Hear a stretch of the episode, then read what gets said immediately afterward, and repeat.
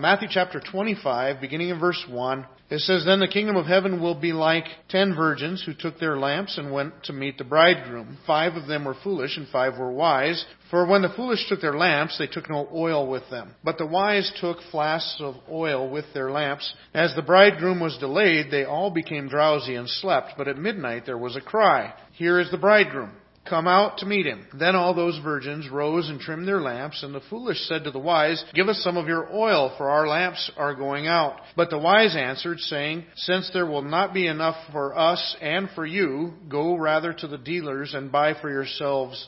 And while they were and while they were going to buy, the bridegroom came, and those who were ready went in with him to the marriage feast, and the door was shut. And afterward the other virgins came also, saying, Lord, Lord, open to us. But he answered, Truly I say to you, I do not know you. Watch therefore, for you know neither the day nor the hour. I graduated in 1983 from high school with uh, like a two point something grade point average. I wasn't the best of students. I didn't really uh, focus on it all that much, unfortunately.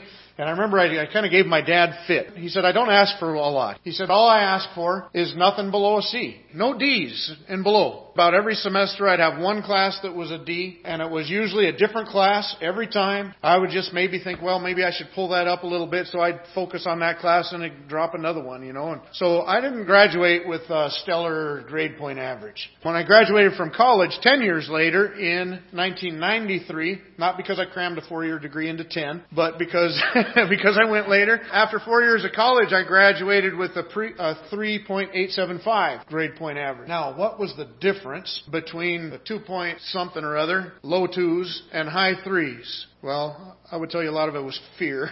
but, but when I, when I went to college, I was already married. I had our third child was on its way. During college, I had to work to support my family. We're also involved in a, helping with a youth ministry and going to school full time. And so it was a it was a huge load. Because of that, I was really fearful of letting anything slip. I was afraid of not being ready for anything because I knew that if I started to get behind, I would not. It would be overwhelming overwhelming. I would not be able to catch back up. I'm a slow reader on top of those other things. And so I just knew I would really be stuck if I started to get behind. And so because of that, I got very organized. I organized everything to even outside reading. If a teacher said, you got 500 pages of outside reading to be done by the end of the semester, I would go back and divide it all up and I knew exactly how many pages I had to read every day. I organized it all because I was afraid of slipping behind. In four years of college, there was never a test that I wasn't ready for. There was not a paper that wasn't done. There was not a, an assignment, uh, even outside reading, that I wasn't prepared for. And so the, the main difference between a 2.0 at, a,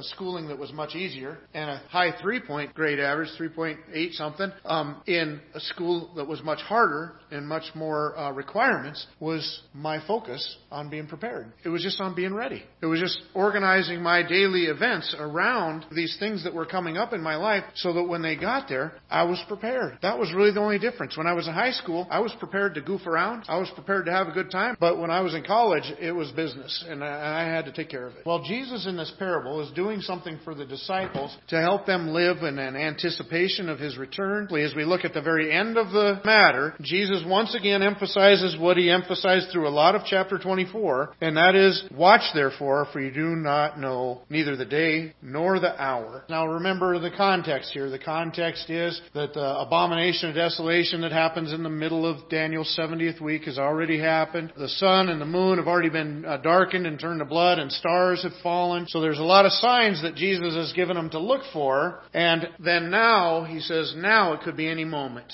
Nobody knows the day, nobody knows the hour, could be coming any time. And his message to the disciples is simply this be ready. What does it mean to be ready and not ready? To be ready means to be, to be saved, to have put your trust in Jesus Christ and you're walking with Him in your life. And we looked at that last week. We saw the end of Matthew chapter 24. We saw in 1 Thessalonians chapter 4 where it talks about the people that are going to be surprised by Christ's return are people that are walking in darkness, that are not children of light. They're not, they're not saved individuals. They're not believing individuals. That's who's going to be surprised by Christ's return. His followers aren't going to know exactly when His return is either either. But they are going to know when it's getting close. They're going to be anticipating it, just as Noah was in the ark anticipating the flood, and the unbelieving world around him was caught completely by surprise. That is a good picture of what the disciples, what the followers of Jesus Christ will be like at that time. But you know what? I was thinking about this this week, and it really doesn't matter what time you're living in. This parable is a good lesson for us. Because you know what? We, we really always need to be ready for Jesus Christ. We don't know how we're going to meet him. We might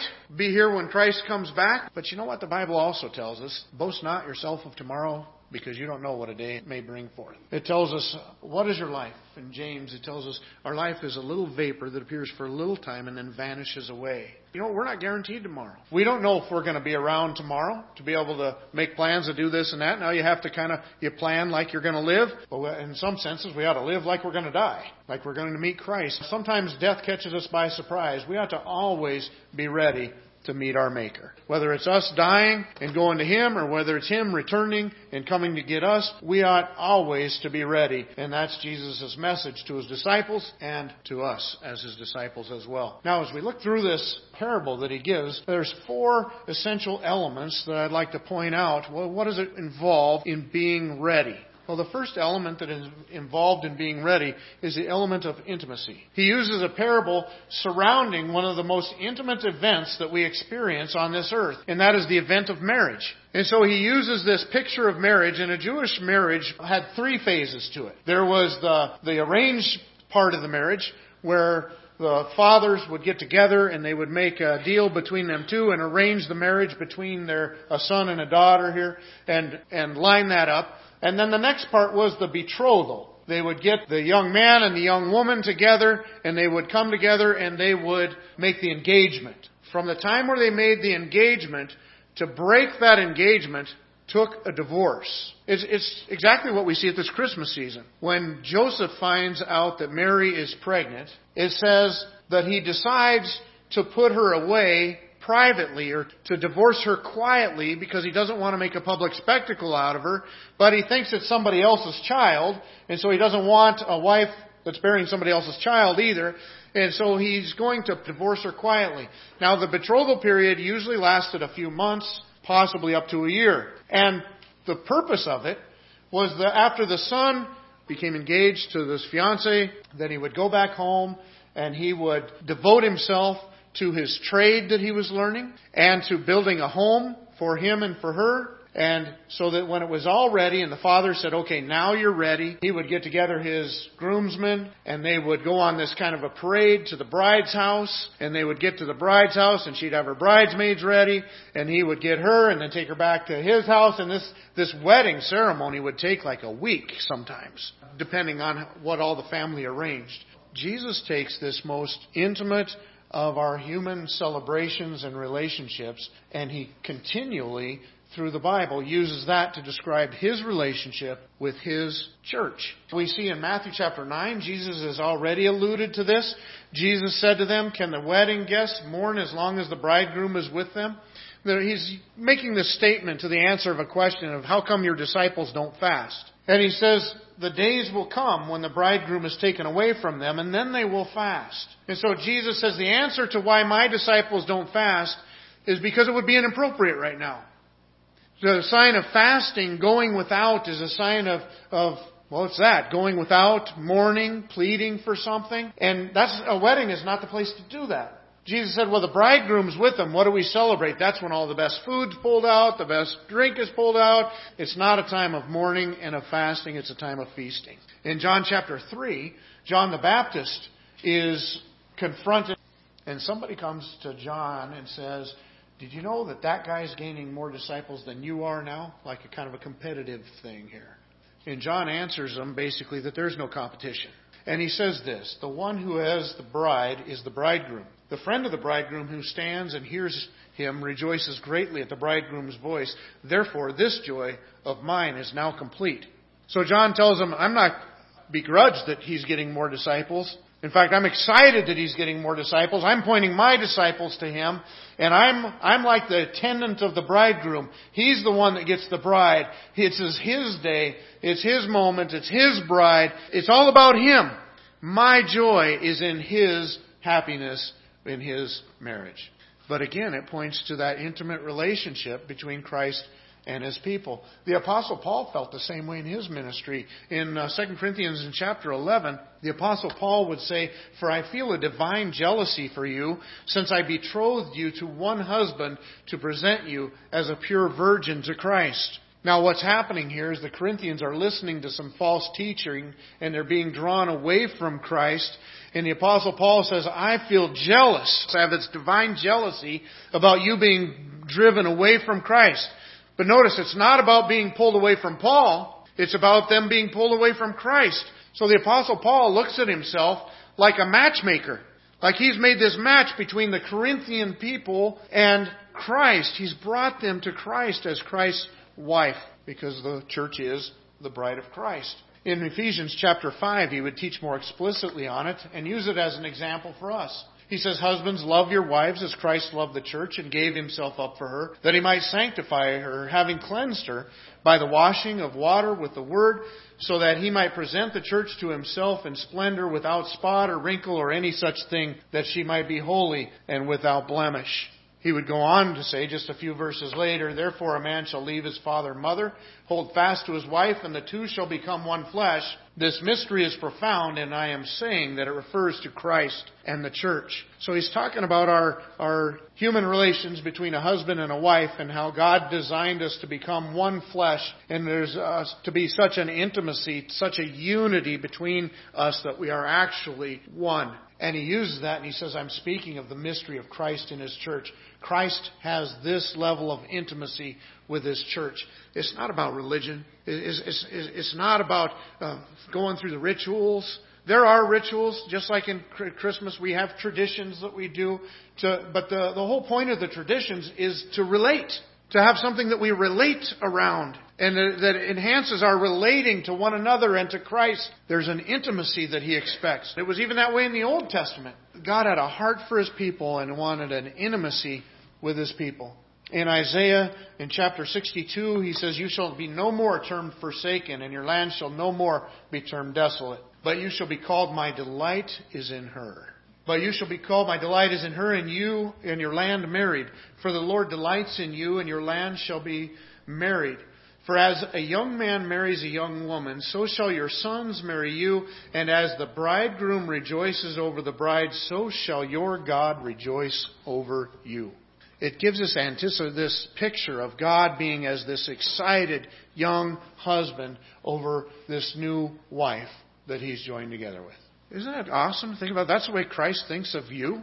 That's the way Christ thinks of us as His church, as His people. We are the bride of Christ. In Hosea chapter 2, verse 19, it says, And I will betroth you to me forever, and will betroth you to me in righteousness and in justice, in steadfast love and in mercy. You know, I remember leading up to Lisa and my marriage. Uh, the day before, my my parents had come to visit and stuff because they lived about five hours away on the other side of the mountains, and they came over for the for the wedding and a, a little bit early so we could spend some time together. And, and the day before, I remember I was out with my dad and with Lisa's dad, and we were running around doing errands and and enjoying the day together. And we pulled up to their house at one time, and they went to run in, and my dad turns around to me and he says, "You stay put. You're not allowed to see her today." And I thought, that's a bummer.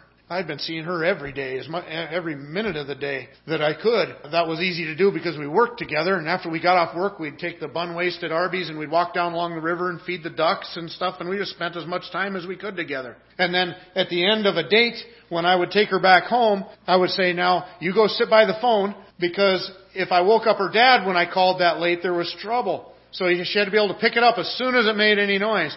But I would get home and I would call her and she'd be falling asleep on the other end of the phone. I'd be like, Lise, Lise, wake up. You know, I was just spending as much time with her as I could. But then this day before the wedding, I wasn't allowed to see her. And I remember the next day, they put me in a room where I'm supposed to get ready to get married. And, you know, getting ready for me takes all 10 minutes. And, uh, and then she had her room with her attendants and everything. But you know what? At one point, I'm just kind of it's it's getting to me. I want to I want to see her, and I'm not allowed to yet. But I asked a question, something about her, and they said, "Oh, she's not here yet." What? She was late. Can you believe that? Now it wasn't her fault. Her dad had to go get her, and he drug his feet about going to pick her up. But but um, you know what? There's just that that desire just to to be with her all the time. And, and I've relived some of it again recently when I went to Ukraine and I was gone for two weeks and she was out in Seattle. I was counting the days and they were ticking off really slow. Because there's this intimacy in our relationship and there's a desire to be with her. And that's what the Bible continually uses to describe God's relationship with us. He uses this, this wedding feast, and the wedding is finally going to happen, and the parade is coming, but you don't know exactly when it's going to be. The guy gets his attendants together, and they start marching, and news travels, and then the, the gal's getting ready, and she's got getting her attendants ready, and everybody's in, in the state of anticipation, and you don't know exactly when it's going to come, but he's on his way, and they're just ready, or at least they're supposed to be. In fact, it's unnatural at a point like that to not be highly anticipating and looking forward to this.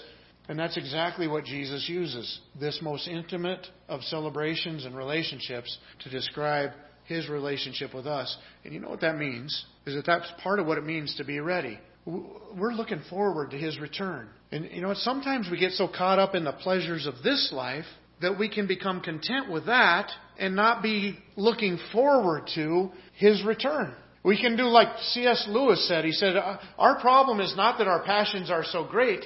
Our problem is that our passions are so easily satisfied. He said, We're like a child that is content making mud pies in the slum because he doesn't know, understand what it means to have a vacation at the beach. When Christ comes back, we're going to experience a relationship with Him and things from Him that are going to take the passions and the pleasures that we get to enjoy now and they're going to be greatly diminished. It's going to be so much better to be with Him. And we should be anticipating, looking forward to that, much like a bride does to her coming marriage and her coming bridegroom. Now, I know that in this parable, it doesn't use the bride as the example. In fact, a lot of commentators have struggled over the fact that the bride isn't even mentioned. But here's why I think that is it, it is definitely requiring this level of intimacy because look at when the foolish virgins come back and they knock on the door and they say, Let us in. And he says, Who are you? And they tell him who they are. And he says, I don't know you. So it's about knowing Christ. It's not about religion. It's not about doing all the right things. It's about knowing Christ. It's about that intimate relationship. But if that's the case, why doesn't he use the bride's anticipation of his coming rather than all these um, they're not even called bridesmaids in the passage, but we kind of assume that that's what they are. This is what I think the reason is. If you use the bride, there's only one bride. There's no room for comparison.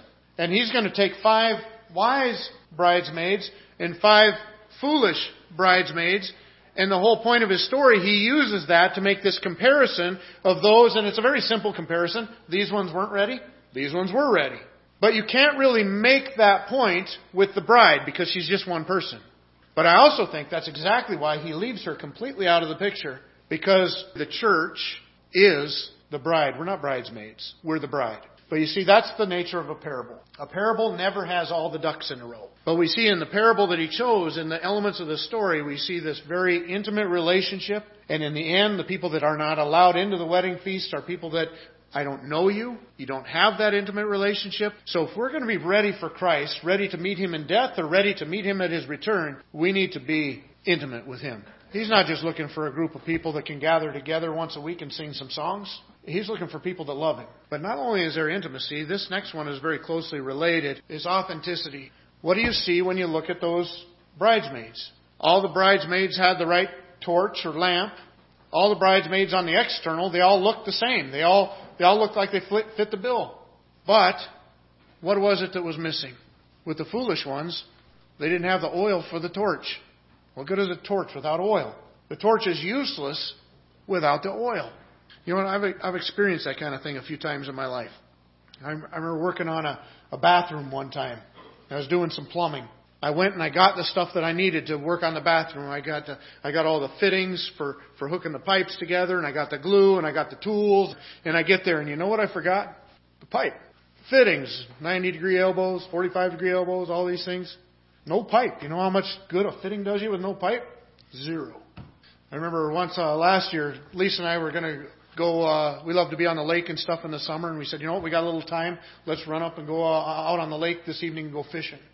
And so uh, we went up to go fishing. We stopped up at the gas station, gassed up the boat, went in and bought bait, got all ready, got up there, put the boat in the water, and I hadn't even pulled my truck off the ramp. And you know what I realized? I'd pulled the fishing poles out in the garage before we left. So up there on the lake with no fishing poles. It's hard to fish with no fishing poles. You know what? This fall somebody brought a four wheeler to the to the shack with no gas. You know how fast a four wheeler goes with no gas? Don't worry, Zach. It's our secret. That's the point that Jesus is making here. These, what, what good is what good is plumbing fittings without pipe? What good is uh, a fishing trip with no fishing poles? What good is these torches without oil? See, they had all the externals down. In fact, most commentators say this is a parable about the church visible. Within the church visible, everybody that considers themselves part of the church, you have uh, people that are legitimate believers and illegitimate believers. In other words, people that really believe with their heart and people that are just going through the motions. Half of them have not only the externals down, but they got the fuel that burns the fire. And in half of the bridesmaids, they've got everything that's the show, but they don't have the fuel that fuels the fire. The New Testament warns us about that in several places. Second Timothy, uh, the Apostle Paul would write to Timothy and talk about people that have the appearance of godliness but deny its power. In 2 Corinthians 13, he would tell the Corinthian church to examine yourselves to see whether you are in the faith. Test yourselves, or you do not realize this is about yourselves, that Jesus Christ is in you, unless indeed you fail to meet the test. Inside of yourself, check and make sure that you genuinely have Christ within you. Do you know Him? Does He know you? Do you have that intimacy? Is this real in your life, or is it just a show? Jesus has done that at many points in the book of Matthew. It's been a common message for him. Remember in, in chapter 13 when he talked about the different kinds of soils that the seed of the Word of God went into? And some of the soils reacted in different ways. Some of them sprang up quickly, but then when persecution came, they died out. Some fell among weeds and the, the cares of this world choked it out. And some fell along the path and got carried away on the road and got carried off by Satan. He said only one soil, the good soil, was the one genuine believers, and they were that was where the seed sunk in and it grew and it produced fruit in their lives. It changed their life. He said that's where it is. He went on to tell another uh, parable in the same chapter about a farmer that sowed wheat in his field, and then an enemy came and sowed weeds, planted weeds among it the harvesters say, well, what are we going to do? And the answer is let them both grow up. We'll harvest it in the end and we'll burn the weeds and we'll harvest the good crop into our barn. And Jesus said, that's exactly what my kingdom is like. There's going to be people that are genuine believers that bear fruit in their lives and there's people that are going through the motions and have all the show, but nothing, but not the reality. There's nothing authentic about their faith. There's nothing real about who they are in Christ. Well, he made another comment about, remember where he said, enter through the narrow gate? Because broad is the way that leads to destruction, and narrow is the way that leads to eternal life. And he said, at that day, many people would come to him and say, Lord, Lord, haven't we done all these miraculous things in your name and all these things? And he, he said, my answer to them will be, depart. I never knew you. Not only is there authenticity, but the other element that we see in being ready is a, a bit of independence. Now, in this, I don't mean independent from God, because our whole salvation experience is resting in the fact that we are completely dependent upon Christ. But we do see an independence in the sense that, you know, we can't borrow it from somebody else. In this parable, when they realize he's here and we don't have any oil, the foolish ones turn to the wise ones and they say, let us have some oil. And the wise ones say, there, there's not enough. They can't provide the oil that you need for your life. And it's the same way in our life. We can't borrow it from somebody else. You can't lend it to your children or your grandchildren. Our children and our grandchildren got to come to faith in Christ just like you came to faith in Christ. Now, you can do everything you can, try to share your faith with them, lead them there, but the fact of the matter is, there's no, in a sense, second generation Christians in heaven. Everybody is born again into heaven on their own, into God's kingdom. They're born anew, or they don't make it. They have to come to trust in Christ. The people that, the virgins that spent the time that was needed, that spent the resources that was needed, to, that invested themselves in, in being ready, making sure they had the oil, had the torch, had everything that they needed, they were ready. If you cultivate in your life this passion for Christ and this faith in Christ, you will grow in your faith. And it takes time to grow in our faith. It doesn't take time to begin faith. That's instant. But it takes time to grow in our relationship with Him. You know, every once in a while I hear people talk about, you know, they're not ready for Christ in their life. They're going to, maybe someday, they're going to live up their life how they want now, going to live in sin now or whatever, and they'll bring Christ into their life later. You know what? I, I'd, I'd be, dare to say probably not so much. Because you reject Christ now, and the Bible always points to now. It says, Behold, now is the accepted time. Today is the day of salvation. But when people do that, think, you know what, I'll just wait until I'm toward the end of my life and then I'll invite Christ in my life, it backfires. I'm not saying there's never been a deathbed conversion. I'm sure there have been. But I think that it's probably more the exception than it is the rule. Because you know what? Every time that you turn your back, you're confronted with a needing Christ in your life and you turn your back on it, it gets easier to turn your back on it. If you don't desire Him in your life right now, what makes you think you're going to desire Him then? You don't. You don't. Not desiring Him now and not choosing Him now only grows to less and less of a desire for Him than you may have had to begin with. And when you come to that end, if you are so fortunate to know that you're at that end before it's actually there, then you know what? Chances are you still aren't going to receive them then either. You're probably still going to be trying to hang on to now. We have to stand independently before God, which leads us to the last point. The last essential element is that there is an urgency to being ready. Those foolish virgins, they're there and they need the oil now, and they can't get it from the wise ones. And so they say, go to the dealer and go get it. Well, it's too late. It's over. This is over. And they come back and they knock at the door. They're expecting to get in. They knock at the door and he answer, asks at the door, who are you? I never knew you. When Christ comes back, it's too late. When we die, it's too late. God gave you a whole host of opportunities coming up to that point, but when we die, it's too late. You know, I run into this once in a while when I'm dealing with uh, with funerals. Is one place that I run into it. And people kind of expect me to pray for the person that is deceased. You know what? I don't pray for dead people. Now, don't get me wrong, there's been times where I've thanked God for people that are dead. Does that make sense to me? But I don't pray that God would do something with somebody that has already died. Because I know that whatever is happening there is already done. And any prayer on anybody's part isn't going to do anything else after that. That's part of the point of this parable. There's a reason to be ready. There's an urgency to being ready because there are no more second chances after this point happens. Another place is uh, with our little kids. With our little kids in release time, when we go to prayer time at release time, uh, the little kids are always full of prayer.